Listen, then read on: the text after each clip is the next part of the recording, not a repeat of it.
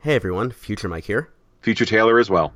Yeah, uh, we got some pretty big news in the pipe during the last minute. See, we went and recorded this week's episode on Wednesday night, right before the uh, balance changes finally dropped, and we're here. Yeah, this thir- morning. Yeah, we've talked about it a bunch on the show. Um, go back to episodes 59 and 60 if you want like our full in-depth breakdown of this. But uh, we'll give you the quick hits right now because we're we're sure that you're all waiting to hear us talk about that. So I've already been uh, chomping away at uh, amphibious Beta Carrotina, and I guess I'll put my deck list for that in the show notes now. Yeah, the the Bog of Enlightenment going from uh, three cost to two cost seems like one of the more powerful buffs. And I hope everyone out there is using their uh, extra Briar Rose and Valkyries to make some other fun new legendaries. Oh shit! Yeah, that's right. We forgot to. We didn't even mention the most important thing about it, which is that you finally get to disenchant all your extra legendaries that you have clogging up your solid gold rocket car. 24,200. Nice. So that's what. That's Three Briar That's- Rose, three Valkyries, and four Planet of the Grapes, because I had eight of them. okay. So that's that's enough to make six more legendaries then. Yep, I made uh, two of them already just to polish off my set three set, which uh, is appropriate enough for this week's episode, I suppose. Nice. So, um, if you've been plugging away at Bog of Enlightenment, um, I think my projects for the new balance patch are probably going to be Frankentuar, uh, the formerly 5-5, now 5-7, uh, 5 cost Crazy Garg that says it gets plus 1 plus 1 whenever a zombie dies. Uh, and so I um, like to play token decks. I think that this card has always been kind of like teetering on the brink of being pretty good. Uh, and so I'm willing to give that a shot for right now. And then the other one that I wanted to mention was actually Transfiguration, uh, which is going from a 3 7 to a 4 7. And it seems like a pretty inconsequential change because as soon as Transfiguration takes damage, it gets polymorphed into something random. But I think that this is going to end up kind of making this card like tantamount to a portal technician 4-4 zombie that when it dies you make a random zombie. Um, like i think that this is going to be a lot more likely to trade with an entire card from your opponent on the front end um, and then like give you a completely random surprise whenever it takes its first damage with the potential upside of also like the rest of your plants take damage and then get polymorphed kind of thing. And so i'm um i'm going to give this a go because i've got four of them Yeah, I definitely support that. I might go ahead and uh, craft a set of them myself now that I have all these uh, extra sparks. The other card I'm going to try and work around more with is the typical Beanstalk, which is now a 3 cost 3 3 instead of a 4 4 for 4, and uh, still has the when you play it next to a leafy thing, conjure a leafy card. And I want to see how this works out in like a Savage Spinach deck, where you play the 3 3 as your lead in to evolve the spinach on turn 4. Like, I think that'll curve out really nicely because the, the Beanstalk is not like a threatening 3 3 like, say, a Sporticus would be. So I think it'll be reasonable to see it live till turn 4. Yeah, I mean, I think in that case, you would probably want to try to um, get some value, some trade value off the 3 3 before the evolution because, like, sacrificing an entire 3 3's worth of stats to do the evolve, that's like paying a lot more of a cost than evolving something like a lily pad or a banana leaf. But 3 cost 3 3 does match up pretty well with what else you expect to see on the board at that time. Uh, so I would expect that to work out reasonably well. Yeah. And is there any card you're looking forward to not playing anymore? Looking forward to not playing. Well, um, I suppose the card that I would like to play against the least is Valkyrie. I'm kind of pretty sick of dealing with Valkyrie. Whether changing that from a three cost to four cost is going to make all that much difference, I can't really say. But um, I'm certainly hoping that it will. I think the card that will have the biggest chunk taken out of it, for which I will be happy, uh, is Barrel of Barrels. Um, I think just like with Escape Through Time, it was going to be it was all over the place. It's going to cost two. It's going to be the kind of niche combat trick that it's kind of always meant to be, instead of the just like kind of unstoppable value machine that uh, makes anything trade with anything. I'm I'm excited to see a lot less of that. I hope that happens too. I'm a little concerned that because it's something that's just in everyone's decks already, it might take a little while before people start uh, choosing other stuff over it. But it does make playing a huge Giganticus a little bit easier, especially when they can't get those free ones anymore off of a Terraformer. Yeah, if people are just going to jam the same decks that had 4x barrel of barrels in them kind of indiscriminately, uh, that means they're going to start losing games. And um, so, you know, if everybody who had barrel of barrels in their deck keeps it around, um, I have a feeling that that's going to be a better outcome for plant players than if the the zombie players um, like routed around needing to find another card to replace Barrel of Barrels. I uh, hope so. Um, I guess one card that I think will see a really big drop off in play is the Shelf Mushroom, the two mana two three that had the fusion do two damage. It was a mushroom and a berry, and it is a big hit going from a two three to a two two. And like as we've seen with interdimensional zombie, which arguably could have also gotten a full disenchant value, that also went from a three health thing to a two health thing. There's way more stuff that'll kill it now. And when yeah. I when I played around with Shelf Mushroom, it would survive a trade as a two one a lot of the time, and uh, that's not going to happen anymore. So I think that you'll be able to find better berries to play, either like wild berry or just any number of things than Shelf Mushroom. Yeah, I think that the two cost four one that moves to a random lane, I think it's going to end up being the better pick for like the just go face type berry decks, and the kind of more value ones are probably going to be able to find something else like in the guardian class um, that'll be able to get you some card advantage. Before the show, I think we both agreed that the the card that we are the most unsure about what will happen to is Laser Bean. Um, Laser Bean is getting two stat buffs instead of going. It's going from a four six to a five seven. So six cost five seven with strike through that pretty much everybody's going to have. Whether that's enough to be um, kind of like a legitimate inclusion for the kinds of decks that want to finish the game with a beefy strike through creature. Um, you know, if it ends up being like something kind of similar to uh, Grapes of Wrath, where it's like this is a thing that attacks for six and is also guaranteed to deal six to your opponent's face. Kind of as like a finisher for your deck that wants to um, get early and mid game damage in. Laser Bean is pretty similarly positioned to that in that the strike through is going to mean that it hits face every time it attacks, and seven health means it's probably going to get to attack twice. Yeah, either that or it's going to eat like a single target removal, which will free up one of the other things you probably have going on because I think the kind of deck this would work the best in is something really dedicated to ramping out a lot of sunlight early on and just being able to get up to six before your sixth turn and slam down some of those big threats. And you know, you play this alongside your cob cannon and your uh, I don't know, your toadstool maybe and your astrocado. Like you just find like another big beefy thing to, or maybe in like a any kind of restricted like no legendaries uh, tur- tournament format. I could see or just new players. I mean, like I think that this is this becomes a lot more um, a lot more effective of a, of a top end for a ramp deck um, that you know is for maybe a free to play player or someone who just started. Um, I think that this is a pretty reasonable inclusion in that case. Probably not worth crafting. Um, no, I think that no. there are still super rares that'll that'll get you more bang for your buck than Laser Bean. Um, but I think that this is going to be a pretty respectable place to put power points towards the top end of your deck.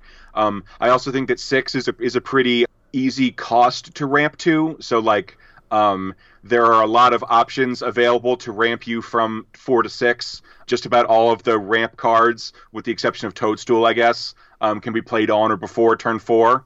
Um, so that means that the the chances of you being able to have a card available to get you out to this early um, is is just that much higher because you have that much more mana to spend and time to draw them. Not only that, but you also get this, uh, you know, an amount of the time off of a Cosmic bean, and I usually feel pretty good sure. when I pull one of those because then it also has team up and works as like a finisher in a bean deck really well. Just having that big source of strike through hammering to go along with the plinks from the navy beans. I'm with that. Um, so I one final thing that I'm um, kind of like curious what the strategic implication of is the set of zombie creatures that got gravestone. I think that this, correct me if I'm wrong, but this is new that um, there have been no previous cards that didn't have Gravestone and then got Gravestone. Uh, Discotron. Oh, right, sure, of course. Okay, well, so forget that whole thing that I said. But I think that it still is going to make Captain Flameface and Trick or Treater and Cryo Yeti play a lot better. Um, you know, Cryo Yeti wasn't exactly knocking anybody's socks off, but that's a big haymaker to come out of a gravestone now. Captain Flameface and Trick or Treater um, are enablers where like if you get to spend a full turn with them being active, um, then you're a lot more likely to win the game. And so with Captain Flameface having Gravestone, I think you're that much more likely to get two uh, combats with your entire team having strike through. With Trick or Treater, you're that much more likely to have two tricks phases worth of time to be able to activate the Trick or Treater's ability. Um, and so I think that that'll be um, some value town happening there. I mean, we've done plenty of trick or treater on this show, so I'm not going to experiment with that right away. But I certainly look forward to that thing getting um, more of a place in the sun than it previously had. I think right now, if you're uh, trying to pull one over on the zombie meta, you should be running like a bunch of gravestone hate, like even like blockbuster and things like that. I think that all the stuff that got the uh, extra gravestone buff will um, make people look towards like things like mixed up gravedigger and pogo bouncer and just like other strategies that didn't get uh, nerfed this time around. So I think uh, gearing up on anti gravestone is a good plan for like this week. Certainly not a bad thing to try, but uh, you'll hear more about all this stuff from us next time. Yeah, yeah, uh, we'll, and, we'll have two weeks of playing around with the meta to let you know how we feel about things. And uh, so now you get to listen to this show that we recorded uh, before these balance patches dropped. Yeah, so take it away, past Mike.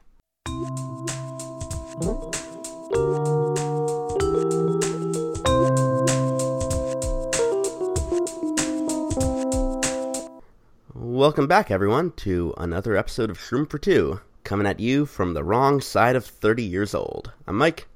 And I'm Taylor. How does it feel to be officially old, Mike? Uh, it feels old. Feels so old that I'm still recovering from my birthday. I'm a little under the weather, but uh, over it enough to get on with the show for y'all.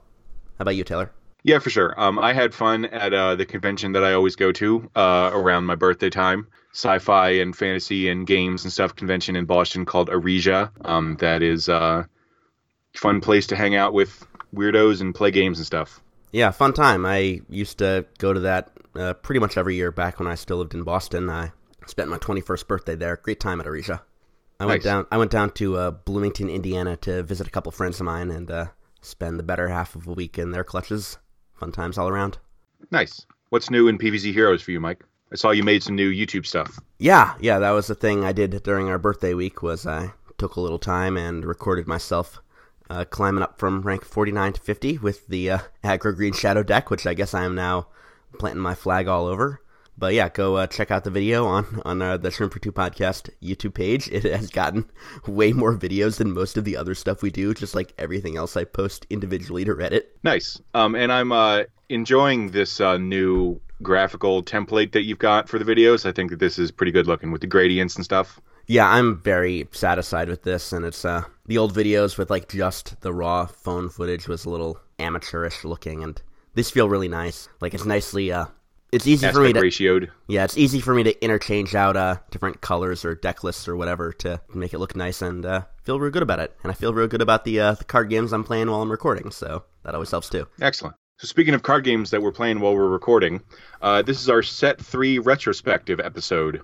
Yeah, we uh, overshot the mark a little bit on the one year anniversary of Colossal Fossils coming out. That would have been back in October, mm. but we did a uh, Galactic Gardens episode little while back and uh, had been meaning to do an episode for set three as well, and here it is right now. It's easy to forget how much of the kind of modern PVZ Heroes metagame and playstyle came from Colossal Fossils. Um, but, you know, the sort of like how Galactic Gardens introduced environments and a lot of the stuff associated with that. Here we've got evolution and many of the modern kind of meta shaping decks begin to take shape and the kind of like the powerful cards that maybe ended up getting nerfed um, along the way so um, right so i mentioned evolution as one of the new mechanics for colossal fossils uh, but we also got untrickable uh, as the first appearance on uh, playable card and Dino Roar, uh, which had existed on Bananasaurus Rex before, but got keyworded and spread out over a number of other cards this time. Yeah, and the uh, first batch of Dino Roar cards were pretty influential in the meta. Uh, first and foremost with uh, which, oh yeah, well, uh, not quite the powerhouse anymore now that it is a four-cost creature instead of three. When it came out, it was everywhere. It was suddenly the Hearty meta first and foremost. It was really quite the sight. Yeah, buffing every creature in your hand whenever you drew a card um, just made combine that with conjure stuff and all the all the very good uh, conjure creatures from set two. Um, that Stompadon was just kind of the place to be while it cost three. Um, and so I think the other big Dino Roar powerhouse that came from there was Lima Pleurodon, right?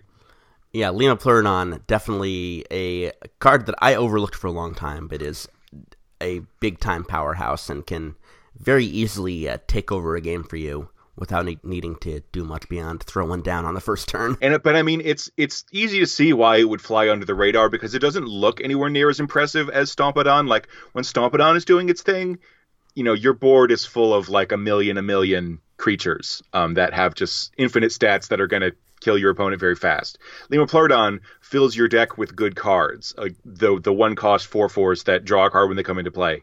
Um, and so, you know, if you're losing to Lemur it doesn't really look like you are until the turn when their board fills up with all the amazing bean stuff, or the turn where they're machine gunning you with Admiral Navy Bean. Yeah, definitely. Um, Lima is unique in that it's the only Dino Roar thing that will impact your deck instead of your field or your hand. Yeah, that's one of the one of the cool things about you know like digital card games like this. Hearthstone has also done this a lot, where you can kind of add cards to the deck mid game in ways that you can't really do if you're playing with paper. And um, you know, Lima Pleurodon was really the only way that they ever. Well, no, I guess they, they did experiment with this in a few other cards. We had um, Going Viral and Click P, but um, that was really their only foray into this mechanic for a, a card that comes out of a booster pack.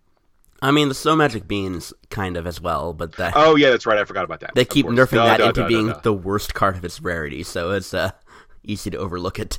Yeah, um, and I mean, I guess that makes it easy to see how um they were able to select that effect to be a Dino Roar card on Lima Pleurodon because you know the so like this just says whenever you draw a card, do the Sow Magic Bean thing one time, and so yeah, yeah, and if you can pull a uh, beanstalk off early, luckily you can then just every time you play a beanstalk, you also get another trigger off the Lima Pleurodon because they all draw a card to replace themselves. Yeah, it combos with itself, gets better in multiples. You know, one of I mean, it's easy to see that it's a pushed card. You know, it's a one cost amphibious two two, which is pretty good already. Um, and that Dino Roar power is definitely very good. It's just not as like flashy as Stompodon. You're not like very obviously being overrun by how pushed this card is. But it is like a legendary, and I think the first legendary from the Bean tribe, so it does help raise that deck archetype overall around. 100%. So, uh, so here's a list of cards that got nerfed from set three, or that will be nerfed in the upcoming balance patch, assuming we ever actually see that. Uh, we have Stompadon, Zomblob, Fossil Head, Barrel of Barrels, Fireweed, Quick Draw Conman, Sunflower Seed, and Jelly Bean. Even though only a few of those actually got nerfed, like in the big batch of nerfs from set three that happened several months ago, there was a period of time where set three was the most. Um, it had like the best rate of sparks per gem or sparks per dollar spent uh, in the entire PVZ Heroes store because like such a large proportion of the high rarity cards in the set had been nerfed so that you would be able to disenchant them for their full value. Um, you know, the the expected value of cracking a colossal fossils pack went up went through the roof. Right, and I think the uh, the gondola zombie also got the uh, disenchant value because of a typo on its effect. Oh yeah, that's right. I forgot about that. I was looking at my colossal fossils cards and saw that I didn't own any gondolas, and I I'm like, huh, I wonder why I never had any gondolas. It's a good card. I must have had it, and what must have happened was that I disenchanted them when they were worth four thousand. Yeah, likely story. I think a lot about Galactic Gardens being kind of the the benchmark as far as added power creep to the game based on what cards came out. And Colossal Fossils might have been right there with it, except that all of the cards at the super high end got uh, got toned down at some point. Yeah, I mean, a lot of stuff from Galactic Gardens kind of survived the banhammer.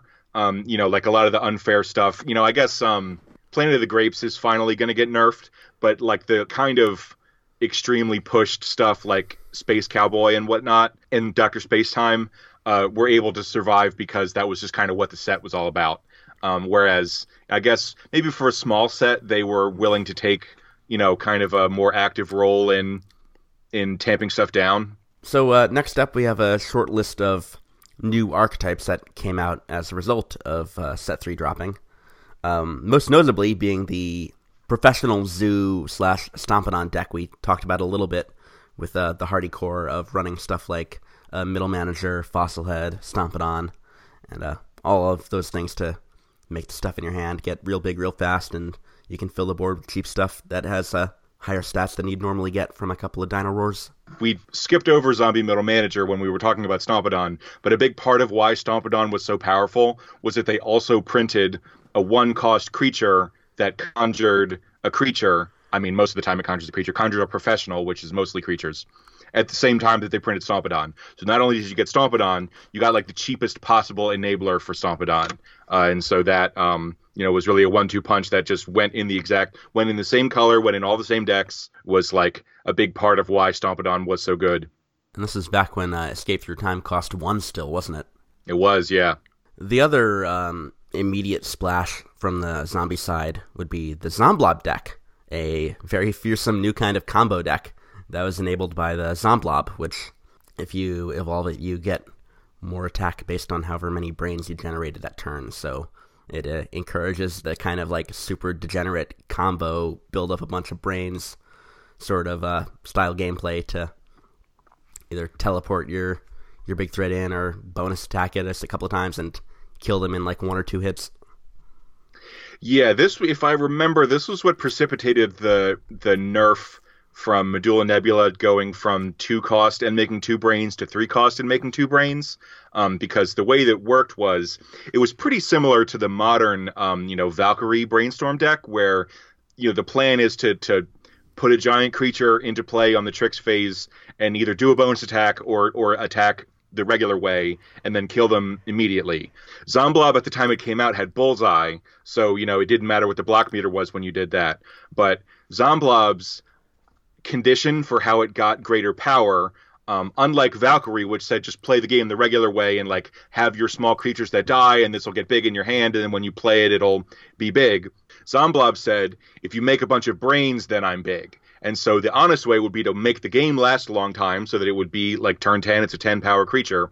Um, but the real way that people ended up doing it was abusing Medulla Nebula to get a bunch of triggers over and over again and make a bunch of extra brains because, you know, those extra brains that were made by Medulla Nebula would count towards Zomblob's total, as with the extra brains made by Brain Vendor, the three cost two one. Then when it comes in, you make three brains. Um, that would buff the power as well. So you on your tricks phase, usually with a teleportation zombie on the field, you would play a thing onto a Medulla Nebula. You make some brains, maybe evolve a thing over top of the thing you just played on Medulla Nebula. Uh, trigger again, make some more brains, and then do that enough times that you know you would have a 14, 15, 16 power Zomblob, and then it would attack for 14 bullseye, and they would die right away. Either it would kill the thing that was blocking, and then they would die, or they would die because you did this all in an open lane.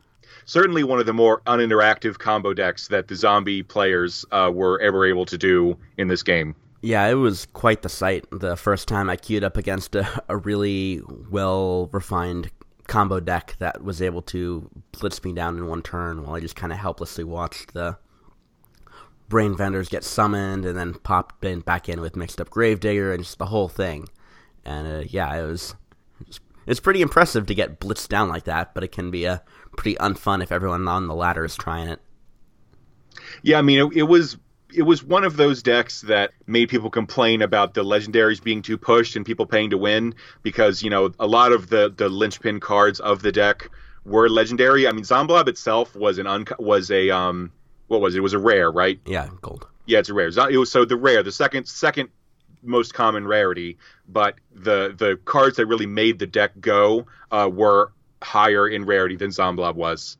So we had a couple other uh, kind of build around me's or or other power centers that came in in this set. So I think a notable addition at that time was Three Nut. Uh, three Nut used to be a three one. Uh, it's been buffed since then, but you know it is a way for the Guardian class to um, to take advantage of you know playing creatures with little to no attack. Um, you know, making like three eight water chestnuts in the water lane and stuff. That's that's fun to do. Certainly something we've done quite a bit on this show. Uh, something else we've done quite a bit on the or well, hang on. Uh, do you want to add anything to the three nut? Uh, just that three nut is all right. Like it is definitely a legitimate deck type, although it might not. Maybe don't make it your only plan going into a game because you know, like if you don't draw any of the three nuts, then you you're a little uh, out of luck. So don't rely on it on it too much. But it definitely works in in a complement with things like Pecanolith or Mirror Nut. Yeah, it, it's one of the more fair build around me's that would that was included in this set. So one of the other ones uh, was included in the set that we have done quite a bit on this show was the Mime Garg. Uh, and so the Mime Garg, you know, the Garg that does a bonus attack whenever one of your other creatures does a bonus attack, came out as a five mana five five. Uh, so it had the same stats as Smashing Garg, uh, which was you know one of the weaker ones. And as uh, as a consequence, this didn't really take off until later on. It got buffed to be a five seven, which is kind of the modern stats of like a pushed Gargantuar, the five mana five seven. This was a cool way to incentivize you to build a deck around something that you didn't normally care about doing. You know, I I still get a ton of joy whenever my Mime does a bonus attack when my opponent's Repeat Moss does a bonus attack. Like, you know, I, I always wonder if my opponent understands that that's how it works when the when the Repeat Moss goes to make the attack. Um, and so Mime is definitely one of the funner cards that was introduced in this set. Um, and uh, I'm glad to see that they kind of took a steadier hand with it at the time it came out, trying to see if it could stand on its own just on the novelty factor. Um, and then later on, when it became clear that it needed a little bit more power, we are able to put the power in the places where it needed to go. Yeah, and there's a bunch of other like completely broken things in the Brainy class that uh, keep the Mime Garg from being the thing people get the most mad about. Like even even within that set, you know, that was the Zomblob color. Right. Yeah. Yeah. So uh, just having this as like a a fallback way to support like big health dudes is uh is nice as well. And I I really like this card going forward once Neutron Imp becomes a one cost creature. Just sure. having that that source of of cheap bonus attacks, I think, is uh, going to be very fruitful for a Mime Garg deck. Yeah, I mean, it is a little unfortunate that so much of the of the kind of fun stuff uh, that zombie classes are able to do is concentrated in the Brainy class. Um, you know, as a Magic player, Brainy really does feel like the blue color, where it's like this color's gimmick is that it's the best at everything. Where it's like, huh, okay, that's a little I guess not the best, but like this color's gimmick is that it gets a bunch of really powerful stuff to do, and it kind of maybe doesn't have a lot to do with each other, but they're the smart ones, so they get to do it. And you know, so as a player who likes to play brainy cards, uh, that's fine with me, I guess. Uh, but you know, it does feel like they could have maybe spread the love a little bit more. Uh, back in the day, I had a friend who was into Magic tell me that I seemed like the kind of person who would really enjoy blue decks. So I guess now I know what he means by that. Yeah, you know, it's like if you want to feel like you outthought your opponent, uh, but actually your cards were just a million times better than theirs in almost all ways, blue decks are, are great for that. Oh, hell, sign me up. All right, uh, back to going down the line of uh, new deck archetypes to show up.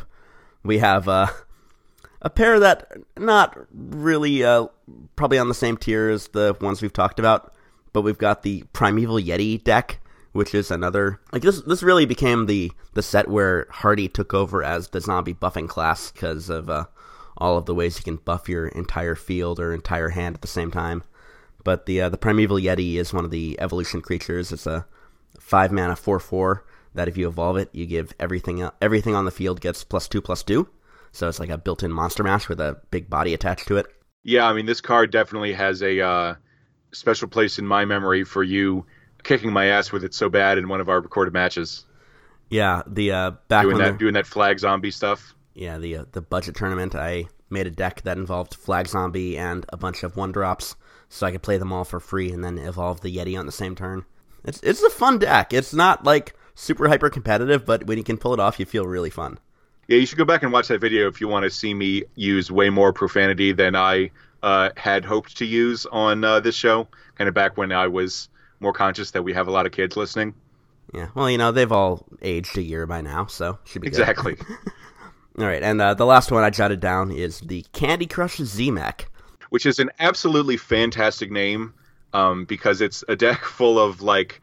Well, go ahead and say it. Uh, basically, what the deck is, it is a kind of zoo deck that runs Zombology Teacher and a small professional package, but you're also running all of the cheap uh, one and two mana tricks you can get, including the uh, healthy and sugary treats, which also uh, their updated forms are from the set. So you're able to do things like play healthy treat for zero on your teacher, or be able to buff up like a uh, like a gladiator or a or a middle manager or fossil head real big and drop down some cheap going virals and uh, swarm them like that. I don't really have anything to add to the Candy Crush Z-Mech part.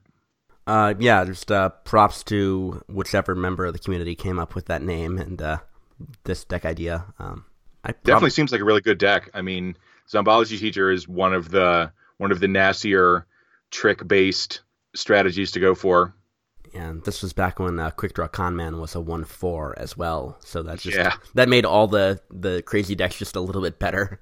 Yeah, I mean, if you if you put a healthy treat on a quick draw con man, even now, it's just basically never going to die. Yep.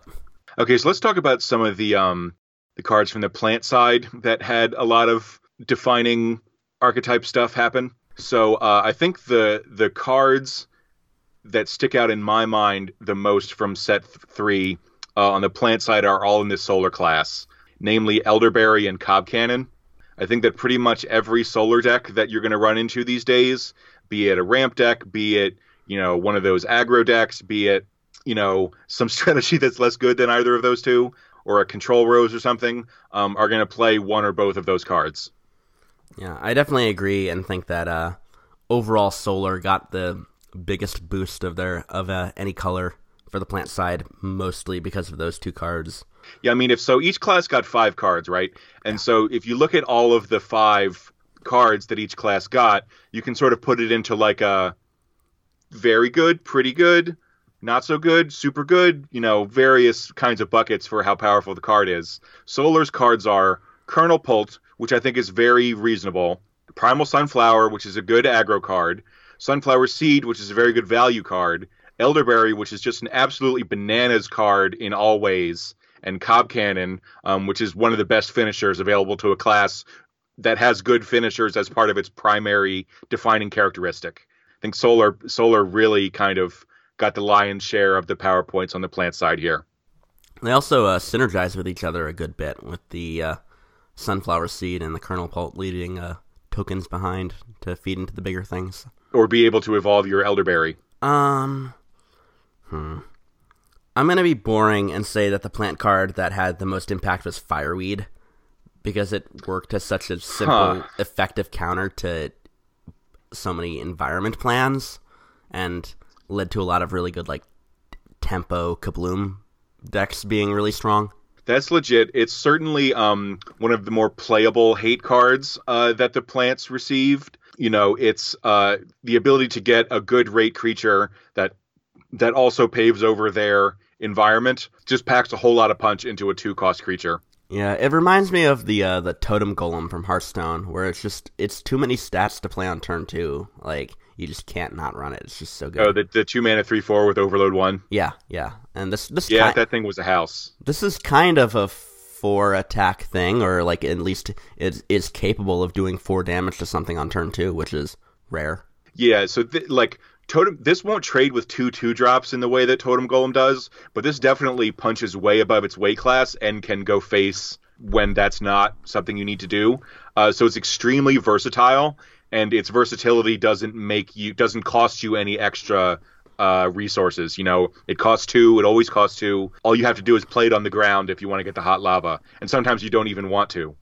Right? Yeah, tempo three three is uh, pretty good use of it too. Uh, so um, one of the things you have on our list here that you say got um, a lot of power from set three, one of the plant archetypes was Cycle Cap, and we mentioned Lima Pleurodon already. Um, but talk about where else you think Cycle Cap got power points in set three. Uh, that was pretty much entirely in reference to Puff Shroom, the zero mana one one that Okay. became a thing. Like this was, I think, also the first the first uh, set to have zero cost cards in it. That's right. That's where these came from.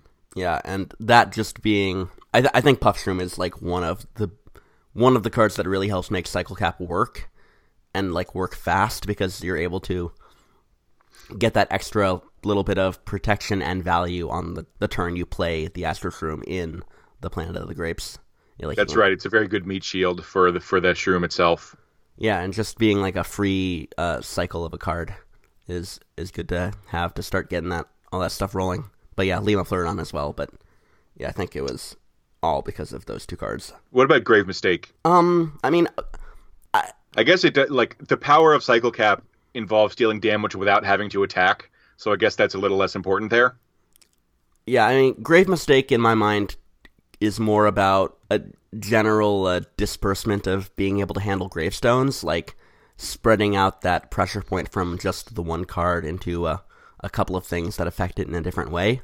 More than I think of Grave Mistake as being like, oh, this is good in Cycle Cap because it's like marginal in Cycle Cap. Like we we've seen the numbers, we know how many people are running with that card. That's true. Um, and so in that same way, there are some other cards that are like fine in Cycle Cap. Sometimes either as a supporting thing or as a plan B. I think notable on that list are Jelly Bean and Gloom Shroom. I really like Gloom Shroom in my Kabloom decks that want to storm the field, um, either Cycle Cap or the um, the Pod Fighter OTK kind of thing. Those are great things to have as a backup plan. Um, but I think I'm with you that Puff Shroom was the thing that really put Cycle Cap over the top.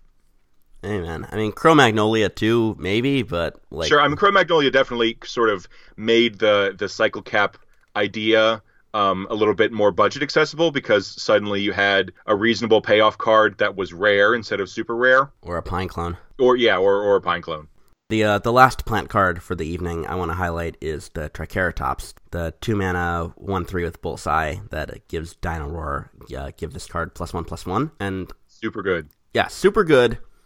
Kind of underrated because like it is definitely a finisher but you don't think of it as one because it is a two drop.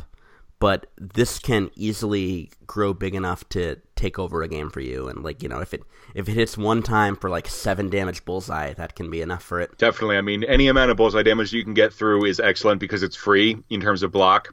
But um, Triceratops is honestly the card that it seems the most similar to in my mind is Doubled Mint, um, because it's a card that you can ride to victory if it sticks around. It grows and becomes hard to deal with um, if it's left alone for too long. You get extra value out of buffing it. Uh, in Doubled Mint's case, because it'll double the buffs, but in Triceratops' case, because it has Bullseye, and it um, is in a class that has a lot of support cards around it that make it very good. So you can have you can push stuff out of the way with Garlic. You can protect it and trigger its Dino Roar with photosynthesizer. You know, different things like that. Yeah, I think the abundance of uh, one mana things that will conjure you a card is a big uh, gateway to this card, like to unlocking its full power. If I can sound a little a little weird about that, but um, I no, I, I think that that's right on the money. Yeah. And in fact, I think that's kind of part of where the power points in this set were distributed in kind of the most uh, dangerous ways. Um, that if you go back to what we were saying when the set first came out, Barrel of Barrels being not only an excellent combat trick, but also being a one cost card that conjured you a card, just made it so that you were suddenly able to get a bunch of card advantage through ways that had like zero opportunity cost. And so, like, as you've mentioned on this show many times, photosynthesizer is great and you should put it in every deck. Part of why you should put it in every deck is because the opportunity cost is basically zero. Um, and the fact that your payoff cards can like get extra synergy with your zero opportunity cost support cards um, is just kind of a recipe for a frictionless glide into that card being excellent. One little extra shout out to uh, Grass Knuckles and Beta Carrotina for having a superpower that will conjure you two cards and immediately turn this into a 3 5. Oh, yeah, that's right, of course. The one cost draw two. Yeah, that's pretty dirty, especially like on turn three, you play it and then play that at the same time. Get it out of uh, Rolling Stone range. Mm, yeah, that that's probably the biggest thing you got to be careful of when when playing this is up against a uh, any deck that can kill something with two attack or less or with three health and just staying out of those obvious traps. Yeah, that that's the one thing that photosynthesizer would still leave you open to is that you'd have, or I guess um knockout as well, but the photosynthesizer uh, will make your Triceratops a two power thing, um, and so it can still die to their awesome removal spell. But I mean, hey, it's not like it's completely resistant to all ways to deal with it. It is a slightly fair card, even if it is pushed really hard. Yeah, just uh, be careful and uh, be careful of throwing a gravestone in front of it because it might get grave mistaked. Yeah, definitely. That's got to that's got to be one of the worst grave mistake feel bads. Is where not only does the grave mistake bounce your thing, but it also Dino Roars them on their creature that's going to now deal you bullseye damage because he doesn't have a blocker anymore. Yeah, yeah, that's pretty harsh. I found that to be pretty effective. Where if you're running like a Triceratops deck with a bunch of uh, cheap Dino Roar triggers at the top end, put a bunch of like single target bounce removal to just keep opening up the lane in front of your giant Triceratops to let you attack a couple of times. Oh yeah, I mean the bounce stuff that is available to players of this game is is very very good. I mean, like Jelly Bean was so good that it had to get nerfed, and I mean I've um, been a lot more of a proponent of leaf blower than I think the community at large. But uh, yeah, bouncing stuff is great. Indeed. Okay. Uh, switch over to the zombie side. So, in addition to Stompadon, Zomblob, and Barrel of Barrels, what were the other power centers of Colossal Fossils for the zombie side, Mike? Uh, well, we talked a little bit, bit about Quick Draw Con Man already, and I'm sure uh, all of you are very familiar with that card. But yeah, the... yeah, that's the the the other super busted bullseye card that made it into this set. Yeah, this card is something else because I remember in one of the like preview uh, demo videos from like Ginta or whoever, where we saw an early prototype version of this, and it was like a like a four mana four four evolution conjure, uh, like a zombie and environment, a trick and his superpower, like something. Oh right, because it's got because it's got the four hands. Right, yeah, it was like like I possibly evolve and conjure four in one thing, and I think that was deemed to be a uh, too powerful with like because that would tr- that would trigger Stompadon four times, right?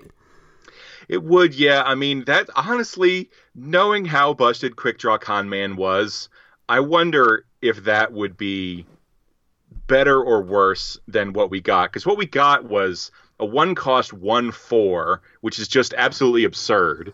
Um, that not only has bullseye, but deals bullseye damage to your opponent every time they draw a card, which is just like pretty much as close to zero cost kill them as you can get. Anytime a game started with turn one quick draw con man, in the times where it was a one four, um, it was guaranteed to do minimum two damage, if not four or five. Um, Unless you burn and, a superpower on it. If you're like yeah, and I mean, and there were some superpowers that didn't even kill it. Like the ones that deal three didn't get it, um, which was completely nuts. Conman also gave way to the really annoying aggro Professor Brainstorm decks that involve playing Quick Draw Conman and the two mana regifting zombie to draw two cards for both players. Yeah. And sometimes they would also run other cards, and sometimes they'd be dirty hackers and run uh, twenty and twenty of those. Yeah, I mean they didn't even have to. I mean it, it's like the the people that play the the people that play the forty Admiral Navy Bean deck. Like okay, maybe sometimes you lose with the Bean deck where you're playing it honest if you have only four copies of Admiral Navy Bean. Um, but four copies of Quick Draw Con Man and four copies of two mana regifting zombie were a pretty unshakable recipe for success. And so I think that they were guilty of gross underestimation of the power of their deck right there. And uh, to round out the zombie side, the uh, last card from the set we're going to spotlight is the Parasol Zombie. The four mana, three six, so just a boatload of stats. Boatload of stats. Yeah. It looks the same thing. Yeah, w- water elemental territory. But it mm-hmm. is untrickable, and also zombies next door are untrickable. So yeah, this was the part of the first batch of uh, untrickable cards. Was uh, this one that let you just uh, protect whatever your neighbor could be, be it a teleport zombie or something you're trying to evolve, or your your big combo, your your twenty attack Zomblob. This is kind of a sister card to a card that plants got, the Umbrella Leaf. The Umbrella Leaf was a one cost zero one uh, that did not have Untrickable, uh, and of course had Team Up.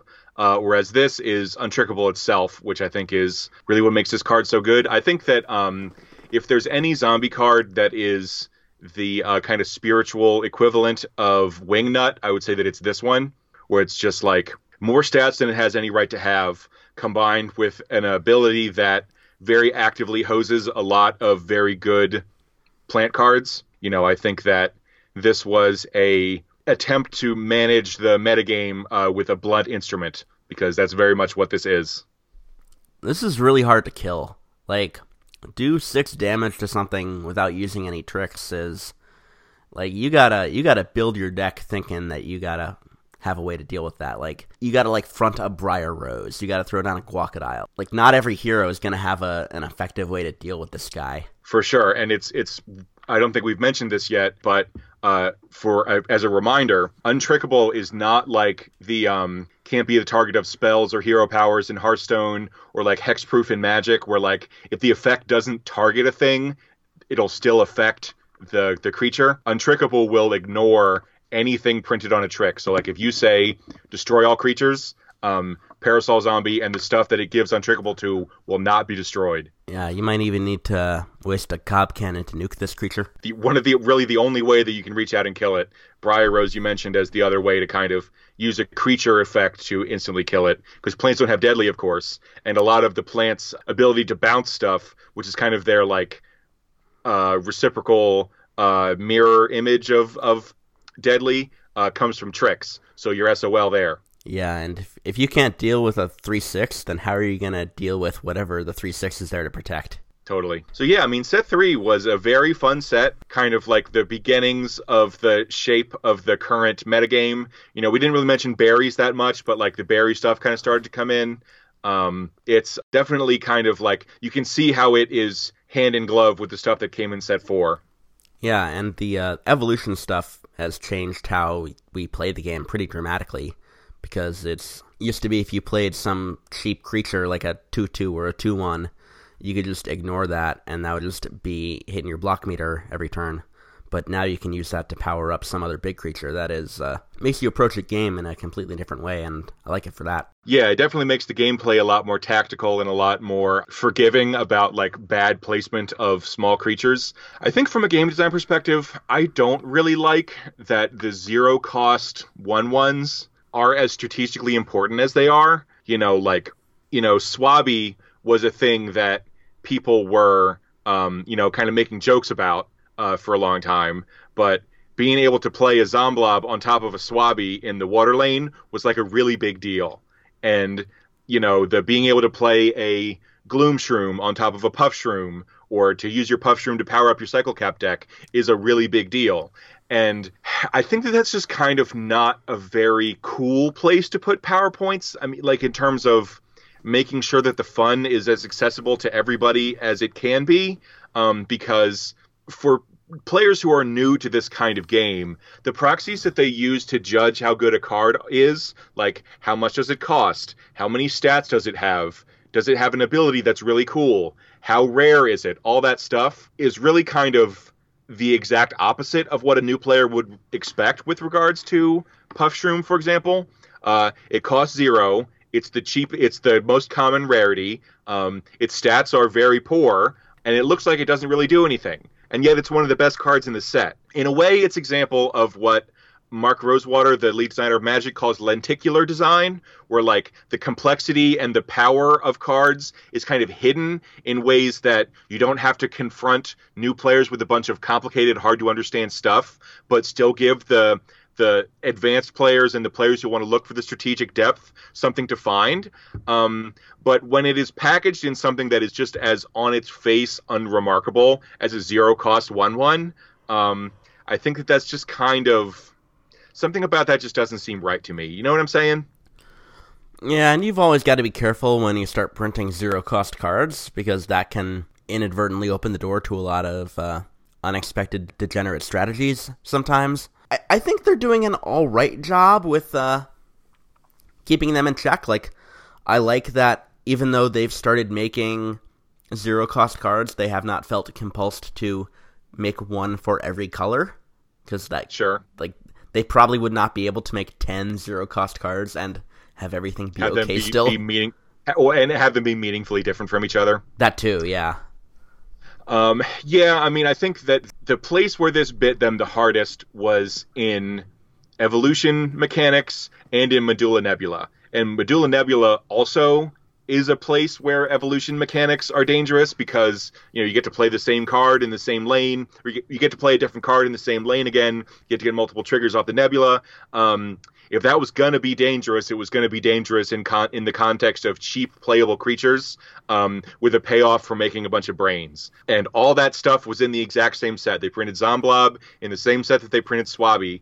Um, and so you know they took a gamble that, that wasn't going to be too much, and it turned out to be too much. I applaud them for giving that a shot and you know seeing that if it wasn't so good that it was going to not be dangerous then it would be a fun way for like the spikes of this game to kind of you know play with high power stuff that was kind of weird uh, which is what spikes like to do but you know it turned out to be a little more dangerous than they intended i think they also definitely wanted to give zombies the upper hand in the meta after this set came out because we remember for a while that zombies were were the king of the meta after set three rolled, and then when set four came out, it kind of helped balance things back Berries in the other direction. stuff. Yeah, Yeah, and I I think um what was the plant stuff that was going on at the end of Galactic Gardens? Was it Cycle Cap existed?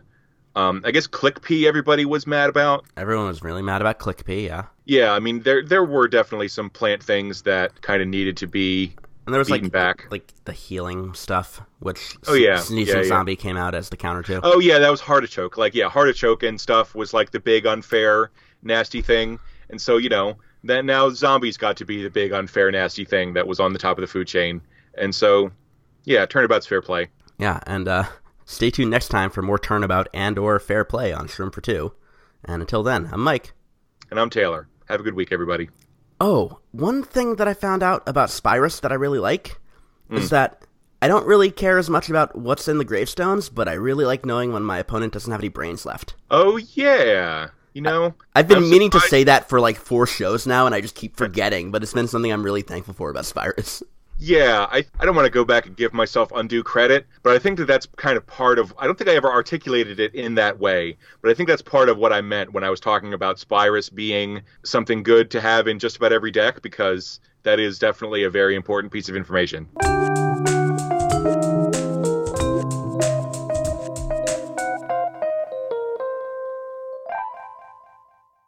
I think all three of these cards will be seen as better for sure, and I think that. Um, hold on. Nice.